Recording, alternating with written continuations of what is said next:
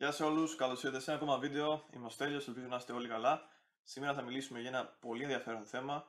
Αυτό το θέμα είναι του γνώθη σε αυτόν. Να κάνουμε μια σύντομη ιστορική αναδρομή και να δούμε τι σημασία έχει σήμερα. Πριν ξεκινήσουμε όμως, να πω ότι άμα σας αρέσει το βίντεο μπορείτε να κάνετε ένα sub στο κανάλι, να με βοηθήσετε και εμένα. Και πάμε κατευθείαν στο θέμα.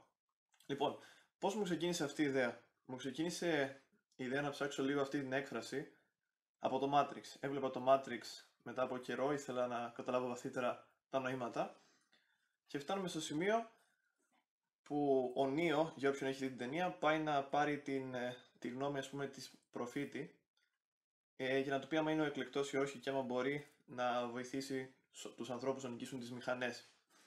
Οπότε πάμε στο Matrix και όταν η προφήτης ας πούμε του λέει ότι δεν είναι ο εκλεκτός, αυτός καθώς πάει να φύγει, ε, έχουμε μια ταμπέλα πάνω από το, από το δωμάτιο ας πούμε που βρισκόντουσαν, η οποία λέει την έκφραση γνώθησε αυτόν, τη λέει στα λατινικά και η έκφραση είναι, όπως θα δείτε και στο thumbnail, temen noske. Ωραία. Αυτή η έκφραση έχει πάρα πολύ μεγάλη σημασία. Πρώτα απ' όλα, να πούμε ότι ήταν από τα αδελφικά παραγγέλματα αυτό, το γνώθησε αυτόν, δηλαδή όταν κάποιος πήγαινε να πάρει χρησμό στην αρχαία ελληνική μυθολογία από την πυθία στον ναό του Απόλλωνα, έβλεπε αυτό ακριβώς, το γνώθησε αυτόν πριν ακριβώς περάσει την πόρτα και πάρει το χρησμό. Οπότε έχουμε αυτό. Ε, έτσι λοιπόν υπάρχει και ο παραλληλισμός με το Matrix, όπου ο Νίο πάει στην αντίστοιχη πυθία του δικού του κόσμου. Είναι εξαιρετικά ενδιαφέρον λοιπόν πως και ο σεναριογράφος και ο σκηνοθέτης του Matrix δώσαν αυτή την πινελιά για να παραλύσουν έτσι ότι ο κάθε ο κάθε εκλεκτός και γενικότερα θα σας πω εγώ ο κάθε άνθρωπος κάνει το δικό του ταξίδι και σε αυτό το ταξίδι είναι απαραίτητο να ξέρει τον εαυτό του. Να ξέρεις τον εαυτό σου είναι από τα βασικά στοιχεία πριν ξεκινήσεις οτιδήποτε, πόσο μάλλον να σώσεις τον κόσμο, έτσι, όπως και λέμε, ξεκινάμε όλοι πολλές φορές και νομίζουμε ότι θα, θα σώσουμε τον κόσμο με κάτι που κάνουμε, ακόμα και αν είναι μικρό, ε, μικρός σε εμβέλεια. Οπότε, να το δούμε λίγο ιστορικά. Ο Σοκράτης τι έλεγε; Ο Σοκράτης σε διάφορους πλατωνικούς διαλόγους που συμμετέχει, όπως ο Φέδρος για παράδειγμα, έχει μια άποψη η οποία είναι πολύ λογική και σήμερα ακόμα. Ο Σοκράτης ήταν λογικός άνθρωπος. Τι λέει ο Σοκράτης λοιπόν; Ο Σοκράτης λέει ότι τον ρωτάει κάποιος, ας πούμε, γιατί δεν ασχολείσαι τόσο πολύ με τη μυθολογία, με τα άλλα πράγματα. Ο Σοκράτης απαντάει το εξής.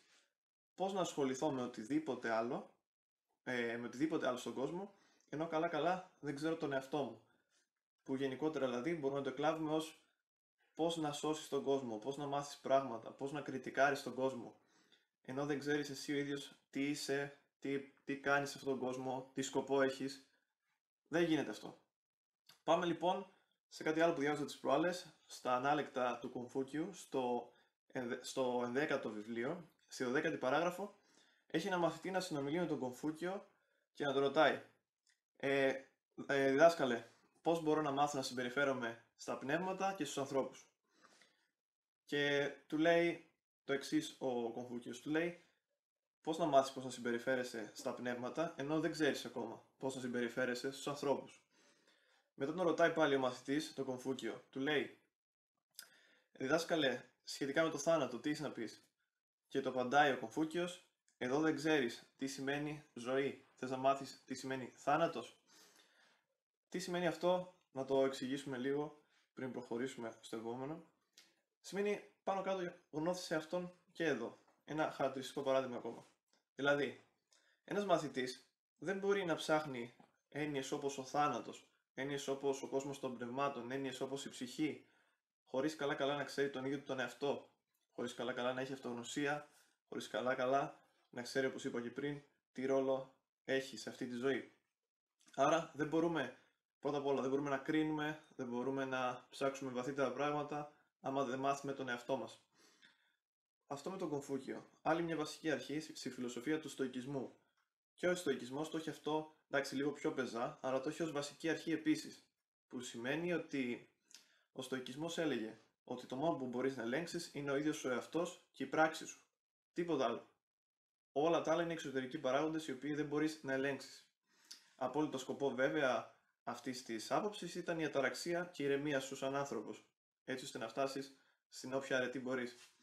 Όμως και στο στοικισμό βλέπουμε περίπου τις ίδιες απόψεις.